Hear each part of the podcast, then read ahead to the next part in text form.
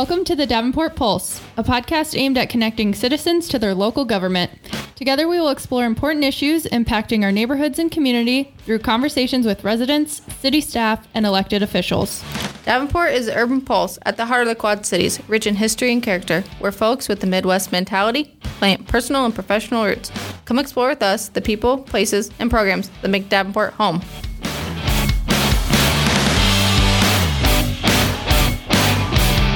Welcome back to the Davenport Pulse, everyone. Today we have Sherrie Fischer. She is the Adaptive and Inclusive Recreation Supervisor for Parks and Recreation. Thank you for being here, Sherrie. Thank you for inviting me. Yeah, awesome to have you here today. Uh, why don't you go ahead and tell us a little bit about yourself before we dive into questions? Sure. So I'm Sherrie, and I'm with um, Davenport Parks and Rec, and I, as the Adaptive and Inclusive Supervisor, I run programs for people with disabilities. I've been here for a long, long time. Um, I'm certified in both therapeutic recreation, which is um, more specific to working with people with disabilities and getting them back into their normal lives after anything that has happened to them, um, as well as a certified park professional. So, why don't you go ahead and tell us a little bit about the adaptive and inclusive programs that we offer here in Davenport? Sure. So I'm housed out of Roosevelt Community Center. So at the Roosevelt Community Center, we do a lot of just community programming, but it's adaptive in, in a different way than the traditional adaptive.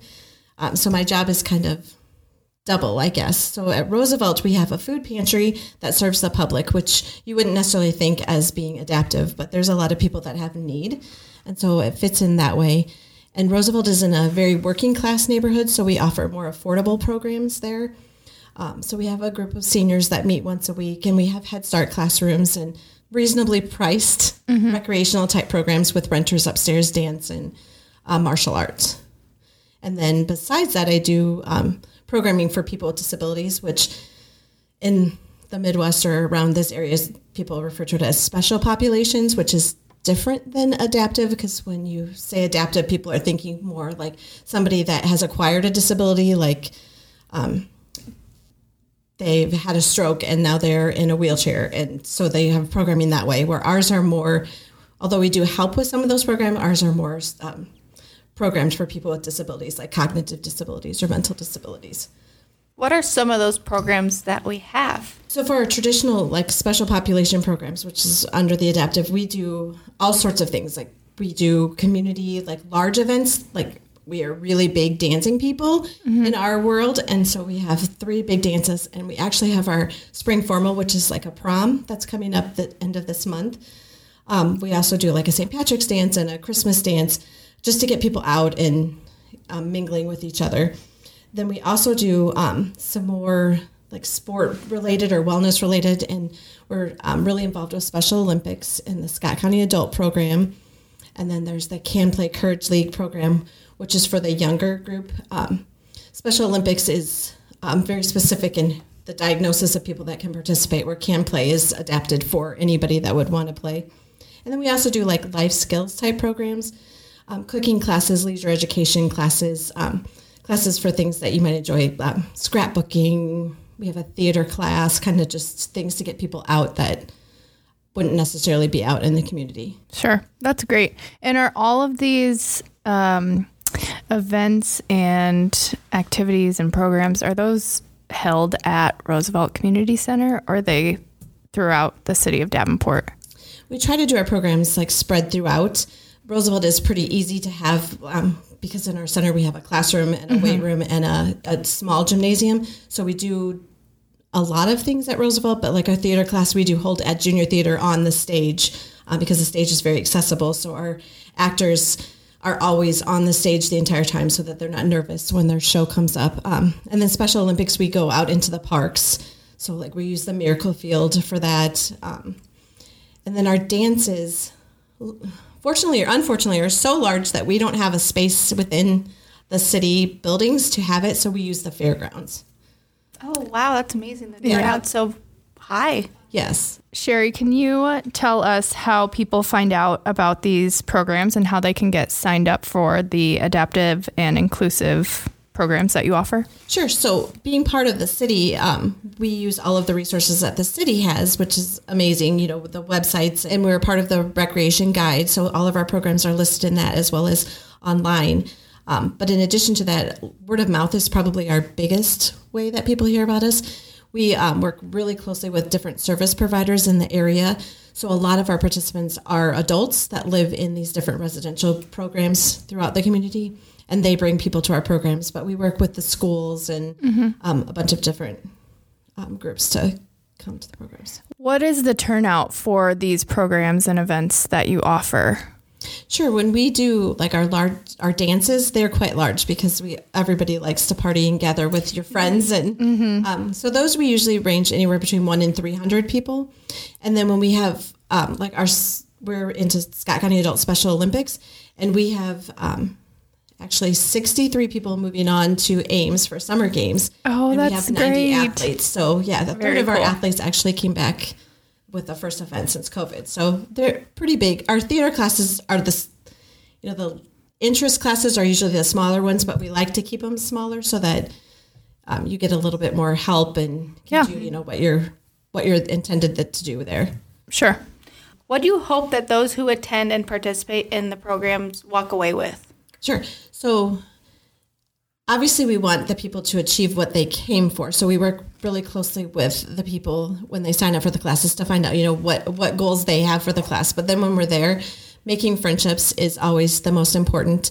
Um, being successful and having fun. So all of our programs are, you know, goal focused and um, very relaxed, and um, we have additional staff that are at the programs with them so that everybody can be successful. So mostly just making friends, having fun. Like with our sports programs, we don't keep score, um, so everybody's always a winner. Yep. So Can you tell us how this program is structured for uh, people that want to get involved? So the programs, depending on what they are, um, we will have everybody working together with just one person. So like in our theater class, we have people that come and assist with reading. So then they would be matched up one on one, kind of like they would be in school if they need additional assistance. But for a majority of our programs, unless they're a unified program, which means you're paired up equally with a peer, um, it's just kind of like any other traditional recreation program. What is the age range that uh, can sign up for these classes? We, although our programs are heavily filled with adults because of the ease of getting the clients, we do programming for all ages. We also, in the programs that we don't offer, we we work with other service providers in the area, like Hand in Hand, who really works with younger children to offer like a Can Play Courage League sport, and they'll do the programming and recruiting of the kids, and we'll be the, we'll house it like it's housed at Roosevelt, so then we Okay. can help them with it. Very so cool. anybody. Yeah. So, since I became um, employed with the city, I've been able to see um, Gabe's Inclusive Playground and the Miracle Field open. Um, how else does Parks and Rec and the city incorporate inclusive design elements throughout the city? That's a great question. The city actually is amazing. They really have worked hard, especially like us in parks, to make everything inclusive. Um, they're the with over the probably the last five or ten years, they've worked really hard to get um, sidewalks leading to all of the playground areas um, that are all accessible, so that not just the person that is playing on the playground can get there, but there's a lot of grandparents that care for kids now and they want to get there and play too. So although the playground isn't, you know, inclusive like Gabe's is, um, they still can get them to the playground and play. So the mulch is accessible and the sidewalk to get there. And then they've even incorporated elements in the playground itself. Like they've gotten the accessible swings so that children can go. And those are even in neighborhood parks, which I think is super cool Yeah, that's great. That all they've worked hard on like all of the sidewalks are all cut and accessible and um, of course we have Gabe's and the Miracle Field which we're very fortunate. I mean the next closest um, Miracle Field would be Cedar Rapids or Dubuque so we're very lucky to have that. And luckily with like the accessible playgrounds and the success of them and um, seeing the need for them in the area and how well they're used the city is putting some of the ARPA funds that we received because of um, COVID towards another accessible playground, which will be located in Emeis Park. So we'll kind of cover both sides of the community which is very exciting. That is so Yeah. exciting. That's great.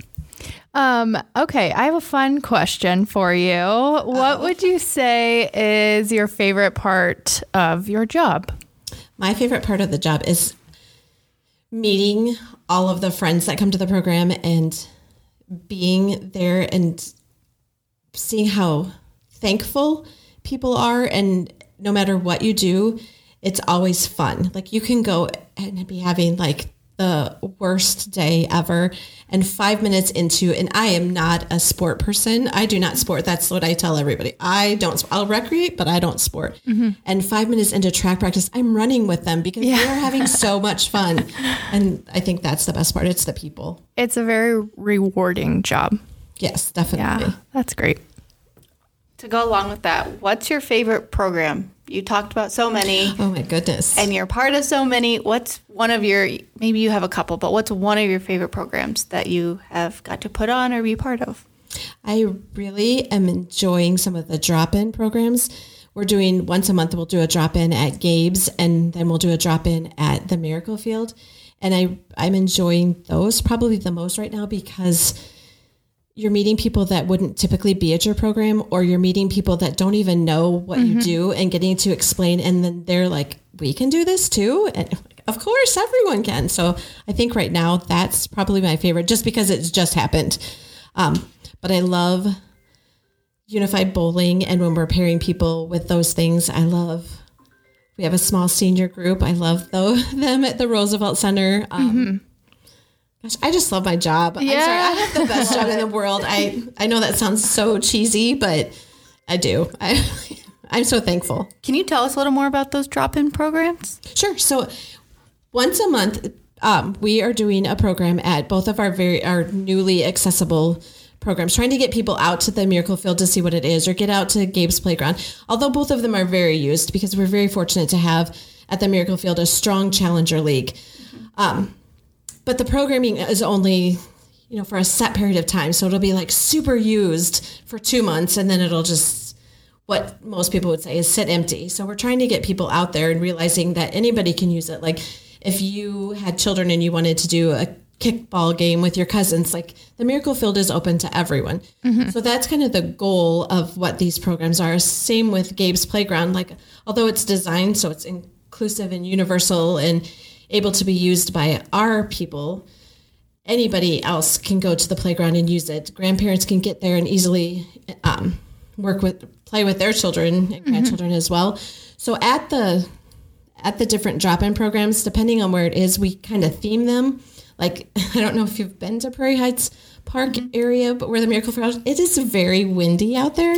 So we have a kite day. So we um, make kites and then just walk around the miracle field and fly them and then um, we'll do like spring games and we'll do a kickball or we'll do beam we have a beanbag league so we'll do beanbags.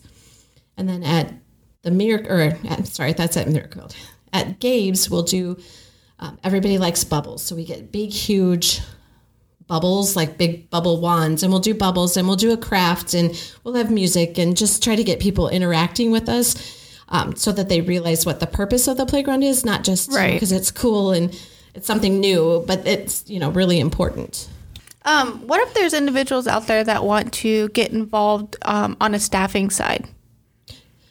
we are always looking for um, to give people experience because I think it's an area that not everybody is comfortable just jumping into, and with our programs being so social and so relaxed, that it's a good place to take that first step. So if if you are in a field that is looking for um, if you're in a field that is looking for the need to work with people with disabilities or just for those you know volunteer hours for high school or um, for college people can just reach out to us at parks and recreation and offer to come to a program. Um, be a buddy like in the summer we do a unified bowling league and it's six weeks on a friday night and we just bowl for fun have a pizza party at the end and just just that small interaction with um, somebody with a person with a disability will truly change your life Absolutely. I think what you're doing is so great. It it really takes a special person to do the job that you're doing. Um, and I don't know you that well, but I can just tell that you are the person for the job. thank you And um, yeah, I'm sh- just sure that these families really appreciate having these adaptive and inclusive programs to bring their children to to get those experiences and really truly feel included and and a part of the fun. So yeah, I think You it's are great. amazing. Thank you so much. Yeah. I'm, I'm truly blessed. So thank Yeah. you. Thank you so much for coming today, Sherrie. It was fun to talk to you. Thank you.